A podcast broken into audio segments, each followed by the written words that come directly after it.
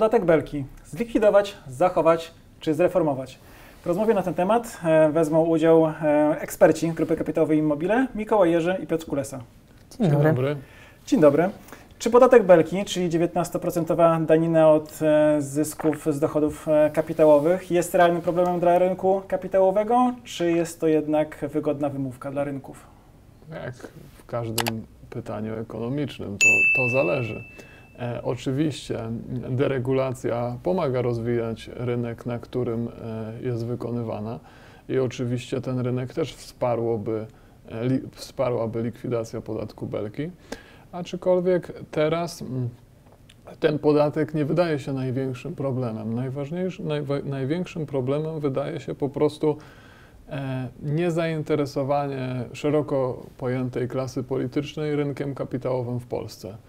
E, nikt o niego nie walczy, nikt o niego realnie nie dba.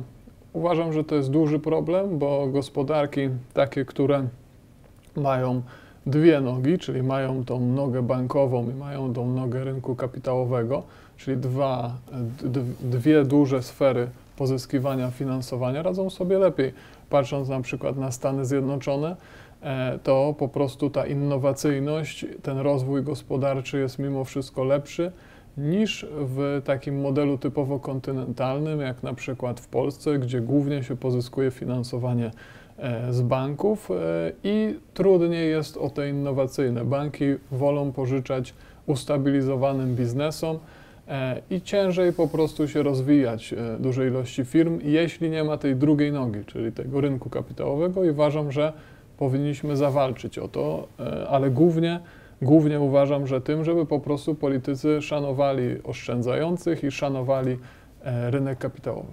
Piotrze, czy faktycznie e, ci oszczędzający, tak jak tutaj Mikołaj sugeruje, nie są do końca szanowani z powodu, tak to odczytałem, stawki podatku? Nie, to nie jest z powodu stawki podatku, to jest, e, uważam, że to jest z powodu podejścia, bo mamy przykład z ostatnich tygodni. Jeżeli ktoś tak ważne zmiany dla rynku ogłasza na, na Twitterze, rynek, że tak powiem, e, przez no, to. Powiedzmy wprost, chodzi o podatek od nadmiarowych zysków. Panikuje, tak, rynek panikuje, a później jednak e, okazuje się, że to był żart, nieporozumienie czy cokolwiek, no to to nie jest poważne traktowanie uczestników rynku kapitałowego.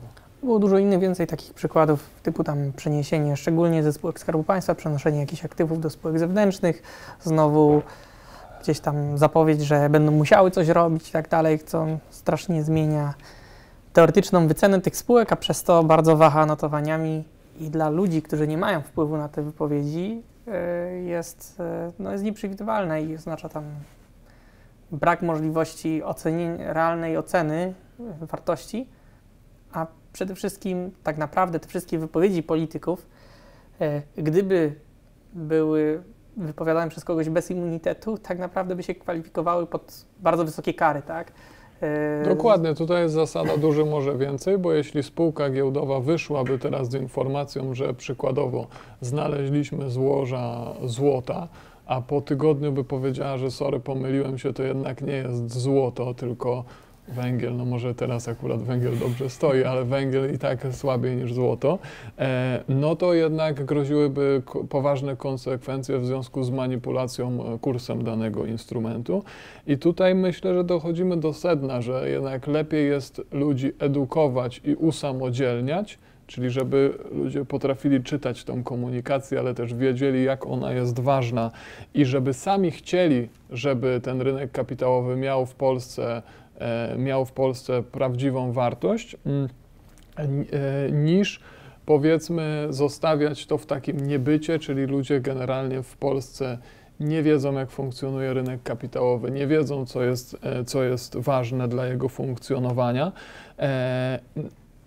I oczekują, że państwo wszystko, że tak powiem, będzie odpowiedzialne za wszystko. I tu jest ale, okay, większa ale... rola państwa, żeby nie przeszkadzać, takimi na przykład tymi, niż żeby jakby bo, bo, bo, boję się tego powiedzieć, żeby aktywnie wspierać, bo jak to wsparcie Minister Soboń tak. chce wesprzeć e, osoby, które osiągają e, przychody z zysków e, kapitałowych.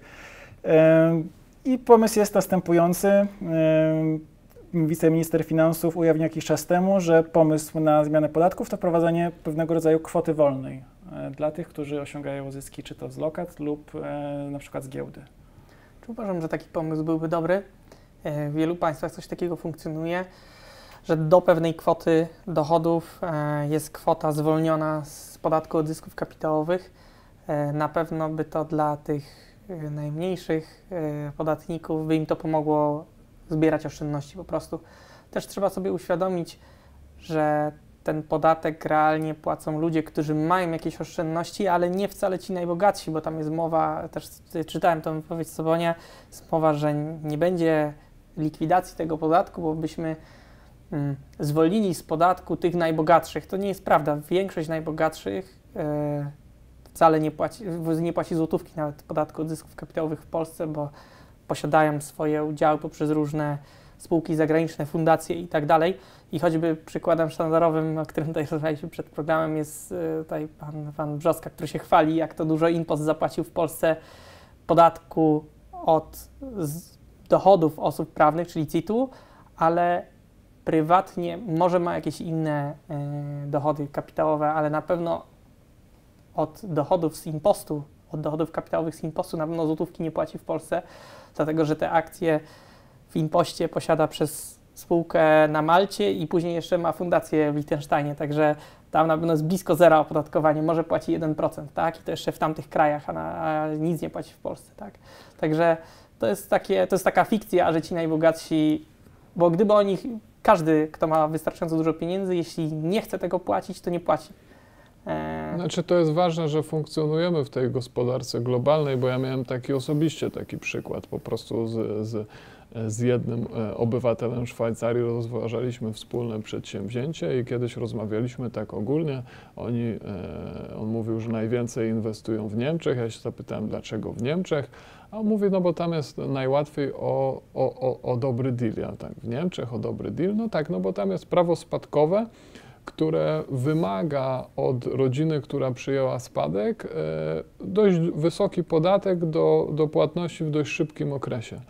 I oni e, za, zameldowani w kantonie w Szwajcarii, który nie ma w ogóle podatku od zysków kapitałowych, e, po prostu wykorzystywali ten, ten, ten, ten, ten krótki termin, gdzie ta rodzina potrzebowała, gdzie te rodziny potrzebowały pieniędzy i, i po prostu skupowała takie przedsięwzięcia. E, Co jest tworzeniem takich, myślę, e, niepotrzebnych przewag pomiędzy jednym krajem a drugim, bo żebyśmy my tak nie zabrzmieli, że jesteśmy, przynajmniej ja, że jestem przeciwny podatkom. Podatki powinny być proste i nieopresyjne. Ja nie jestem przeciwnikiem podatków. To najfajniej mm, skwitował to kiedyś Warren Buffett, e, który dał taką historyjkę. Wyobraźmy sobie, że jesteśmy w brzuchu matki i możemy wybrać jeden kraj, gdzie jest zero podatku i jeden, gdzie jest 50%, w którym wolisz się urodzić. I wtedy ci zwolennicy zero odpodatkowania pewnie wybraliby ten kraj. To w jego historii był Bangladesz. Myślę, że ci, co by wygrali 50% i urodziliby się w Stanach Zjednoczonych, mimo wszystko e, wiedliby lepsze życie.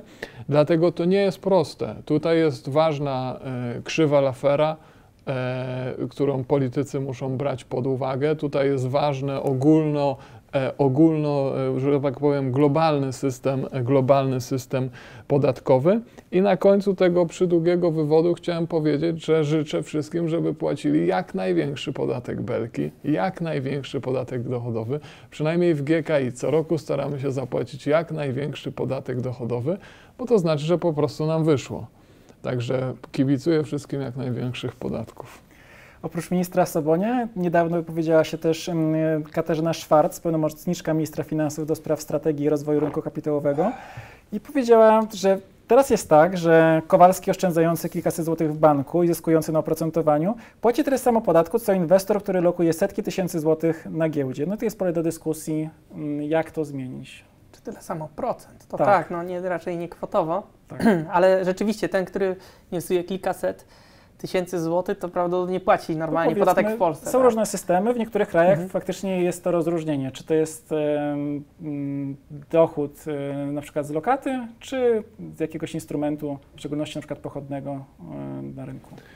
Czy generalnie to dla osób indywidualnych, e, dla inwestorów oszczędzających pieniądze, to to jest można powiedzieć, podwójne opodatkowanie. Oczywiście tam e, pojawiają się głosy, że to nie jest, ale ktoś... Oczywiście, że pojawiają się głosy, ponieważ to jest już nowy zysk, e, ponieważ pieniądze były wcześniej opodatkowane z pracy na przykład czy z emerytury, a dochód jest pobierany wyłącznie od nowego dochodu. Czyli ja powiem trochę za, za, za, za tą prawą częścią strony, czyli najpierw karamy za pracę, a później za to, że się dobrze ulokowało. Tu jest problem taki, no bo państwo, jeśli chce partycypować w zyskach z tych inwestycji, a w stratach chce, no stratę pozwala tylko rozliczyć.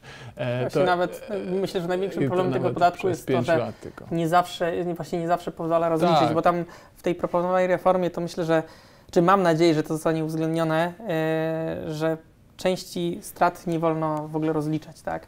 E, I tu wiele przykładów można podać, ale przede wszystkim strat w funduszach e, inwestycyjnych nie wolno w ogóle rozliczyć, po prostu one przepadają, od zysków się płaci podatek, a od strat, a strat nie można w żaden sposób odliczyć, ale tak samo straty z jednego źródła, na przykład ktoś tam stracił na akcjach przykładowo, nie można odliczyć to od tego, że dostaje dywidendy albo nawet płaci podatek od odsetek na lokatach, tak? Więc jednocześnie się płaci, można płacić z tego tytułu podatek, a jednocześnie mieć tak naprawdę stratę, tak?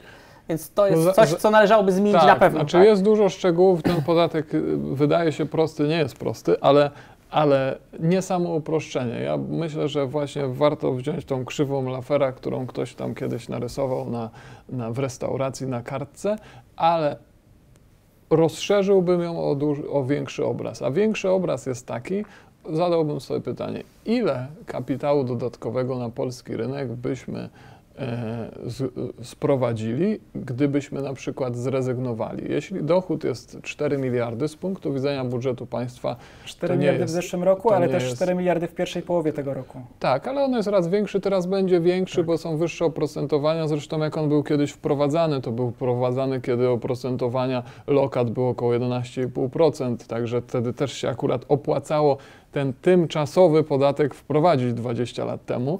E, em, I w związku z tym, w związku z tym uważam, że że jednak trzeba rozważyć ten duży obraz. Czy nam się bardziej opłaca zachęcać dużo kapitału na rynek kapitałowy i czy my więcej jako państwo zyskamy na tym, że będą tworzone e, nowe przedsięwzięcia e, i wprowadzane nowe spółki i ten rynek będzie się szybciej rozwijał, czy więcej jak będziemy się zastanawiać nad tym, czy to połączyć z tym, czy tam dodać 1%, czy tam odjąć 1%. Myślę, że to jest super ważne, jeżeli chodzi o tą innowacyjność naszej gospodarki, bo ja podam prosty przykład. Jeśli na przykład w rzeczonych Stanach Zjednoczonych się mówi, że dopiero czwarty biznes wychodzi, to ja się pytam w Polsce, kto byłby w stanie dokonać czterech prób. I to, jest, to ma dwa wymiary. Wymiar edukacyjny, edukacyjny i wymiar finansowania. Jeśli e, wymiar finansowania jest przez rynek kapitałowy i ktoś rzetelnie powie, że to jest projekt wysokiego ryzyka, że chcemy wprowadzić innowacyjność itd., itd., to przyciągnie inwestorów, którzy wiedzą, że to jest projekt ryzykowny i się uda 1 na 10, 1 na 100. W bankach jest to niemożliwe, bo banki muszą bardzo dbać o ryzyko udzielanych pożyczek, więc jak ktoś jest w stanie przekonać banki do swojego pomysłu i ten pomysł mu nie wyjdzie, to często już więcej nie spróbuje, a może być to bardzo przedsiębiorcza osoba, więc uważam, że budowanie wielu sfer prywatnego finansowania, czyli sfera powiedzmy venture capital, aniołów biznesu, sfera później rynku kapitałowego i sfera bardzo stabilnego systemu bankowego, który, który mamy, e, to, to wszystko powinno zagrać jako całość. I w tej perspektywie rozważałbym ten podatek, a nie jako tylko jeden wycinek rzeczywistości, który rzeczywiście, jak się obejdzie, jak się to zastanowi, 19%, nie jest opresyjny, w miarę prosty, dobra, możemy się tym nie zajmować. Powinniśmy to analizować, myślę, w, w dużym obrazku. Chciałbym poznać Waszą opinię na temat konkretnych propozycji mm, podatkowych Stowarzyszenia Inwestorów Indywidualnych. E, Stowarzyszenie e, sprzeciwia się wprowadzeniu progresywnego podatku od zysków e, kapitałowych i proponuje m.in. zmniejszenie podatku Belki do 9% dla zysków utrzymywanych przez ponad 12 miesięcy inwestycji w papiery wartościowe. I tu wymieniane są notowane na rynkach regulowanych oraz w alternatywnych systemach obrotu i e, 4% dla zysków utrzymywanych przez ponad 60 miesięcy. Dobry pomysł, zły? Czyli ja nie wiem, dlaczego oni się sprzeciwiają tej progresywności, w sensie ta progresywność myślę, że jest dobrym początkiem, bo chociaż tym, którzy mają mało, myślę, że większość yy, To to członków stowarzyszenia są... Ka- jest to ich zdaniem Mhm. karanie inwestorów inwestujących większe kwoty oraz dodatkowo skomplikowanie polskiego systemu podatkowego. Mhm. No, znaczy, można mieć różny pogląd na ten temat. Na pewno propozycja obniżenia podatku dla utrzymywania pozycji przez długi czas jest dobra, bo zachęca do długoterminowego inwestowania. Zresztą taka, taka konstrukcja tego podatku funkcjonuje choćby w Stanach Zjednoczonych. Zresztą tak samo progresywność tam funkcjonuje, zresztą nie tylko w Stanach yy, funkcjonuje progresywność tego podatku od zysków kapitałowych. Także Ale czy jesteśmy w stanie zapewnić progresywność dla każdego rodzaju inwestora? Bo co z inwestorami, których w Polsce jest dużo, którzy na przykład zarejestrują, tak jak dałeś przykład, zarejestrują swoją fundację, firmę e, czy cokolwiek w krajach, gdzie nie ma podatku dochodowego od zysków kapitałowych. Tych krajów jest dość sporo. E, I co z takimi inwestorami? Ich nie opodatkujemy w żaden no, sposób. ale I teraz, dzisiaj nie płacą żadnego podatku od zysków kapitałowych. No Bo właśnie. oni są podatkowani w miejscu swojej siedziby, a nie w y, miejscu. Czyli nie, ta progresja Wypłaty. nie wystąpi, bo tych naj, naj, najbogatszych nie dotknie. Tak, z tym, że akurat gdyby tam była taka regulacja, jak tutaj jest zapisane, czyli że 4% przykładowo, tak, to myślę, że wielu tym mm, A, że Majętnym- 4% jest propozycja za, tego. zatrzymanie przynajmniej 5 lat, tak, taka Tak. jest tam propozycja z tego, co, co Tak. czytaliśmy. E, także wtedy myślę, że wielu tym nawet majętnym inwestorom, czy tam mm, osobom, które posiadają jakieś udziały, nie opłacałoby się tworzyć struktur zagranicznych, a płaciliby wtedy ten, chociaż te 4% tutaj, a nie zero, tak? Znaczy ja pozostaję E. przy swoim. Podatki powinny być proste, więc wprowadzanie te znowu 10 zasad będzie mało, mało przejrzyste i będzie znowu koncentrowało inwestorów na tym, żeby myśleć o podatkach. Inwestor nie powinien myśleć o podatkach, tylko o tym, żeby osiągnąć jak najlepszy wynik na swojej inwestycji. Aczkolwiek także ja, a państwo powinno myśleć o szerszym obrazie, bo państwo nie powinno, że tak powiem, e, wprowadzać, e, zmieniać e, podatku od zysków ka- kapitałowych, o takiego bez myślenia o całym rynku kapitałowym, systemie bankowym i całej naszej obecno, całej naszej gospodarczej Polsce. Czy mi się wydaje, że po prostu jeszcze odpowiadając drugą część odpowiedzi na to pytanie, nie mamy danych wystarczających, żeby odpowiedzieć, bo nie wiemy, jaka jest struktura tych podatników, mm, którzy płacą faktycznie.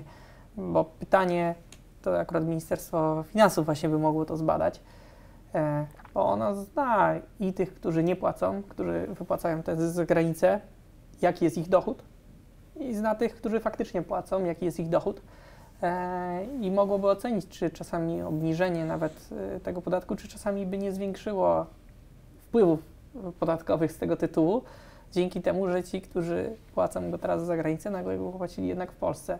Pytanie, czy jak bardzo się obniży dla nas, którzy tutaj płacą, tak?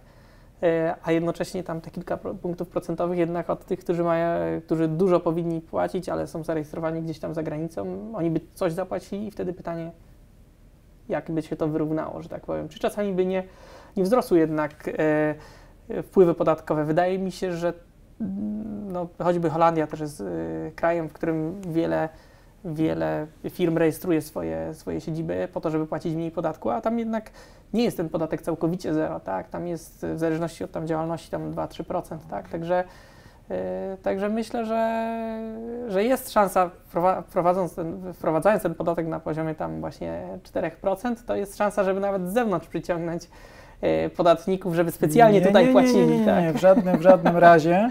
E, Proszę tak nie mówić. Minister Soboń to już wyjaśnił. To przyciągnęłoby do Polski kapitał spekulacyjny. Nie potrzebujemy takiego kapitału, powiedział wiceminister finansów. Znaczy straszenie kapitałem spekulacyjnym dość się źle kojarzy, więc ja bym może pozostawił to, to, to stwierdzenie bez e, komentarza.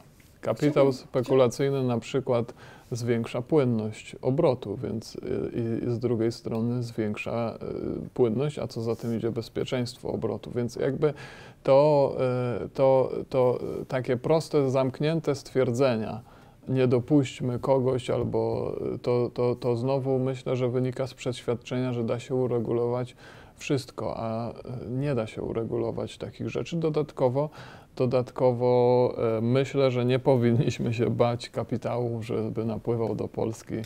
E, bardziej powinniśmy się bać, żeby z tej Polski odpływał. Chciałbym przeformułować pierwsze pytanie.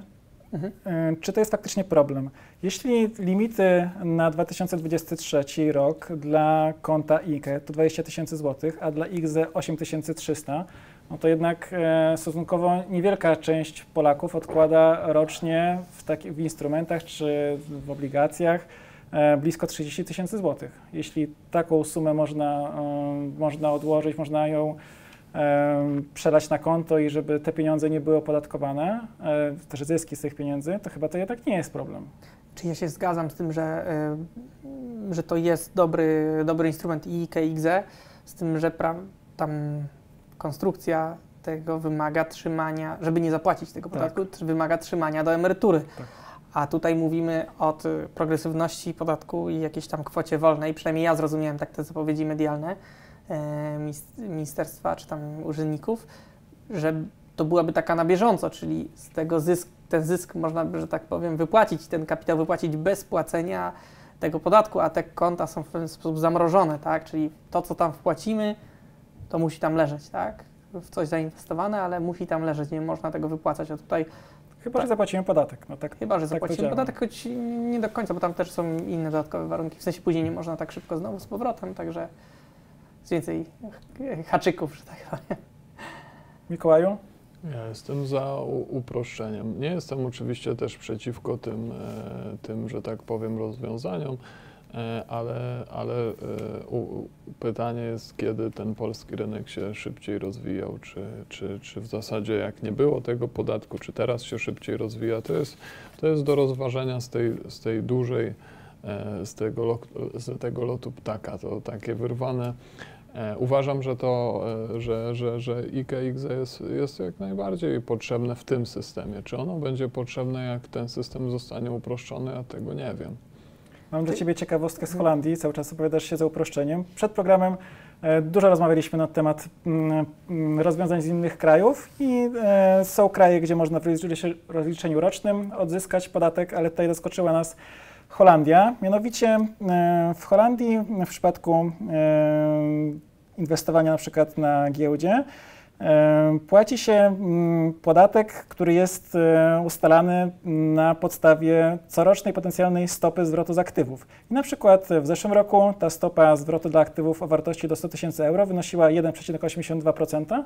Jeśli ktoś uzyskał więcej, no to był na plus, a jeśli ktoś uzyskał mniej, no to tracił. To jest już przypadek faktycznie takiego skomplikowania dość wysokich lotów. Znaczy to jest y, tak bardziej, tam jest konstrukcja po prostu takiego podatku bardziej majątkowego, a nie do końca podatku od samych dochodów. Y, Zresztą Ale Tego- jednak ta stopa się odnosi do tego potencjalnego zysku, a nie do tej sumy, Taka którą trzyma się prowizja. na koncie. Brzmi Zgadzam się, ale też, y, bo takie, mm, tak historycznie, kiedy te przepływy kapitału między krajami były bardziej utrudnione niż dzisiaj są, przynajmniej tak po II wojnie światowej, to w wielu krajach europejskich funkcjonowały podatki majątkowe, oprócz podatku dochodowego.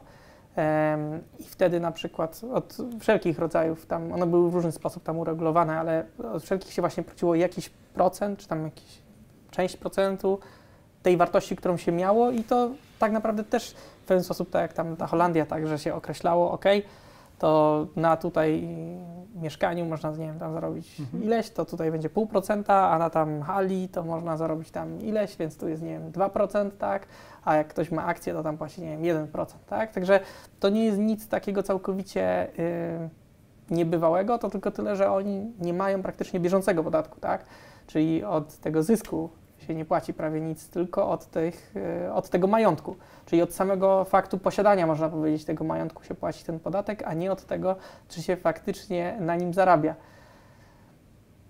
Mikołaju? To, to może e, ostatnie pytanie w takim razie. Mm, Pytanie quizowe. Czy za rok ten podatek będzie wyglądał tak jak dzisiaj, czy zostanie e, zmieniony, zreformowany lub ewentualnie zniesiony?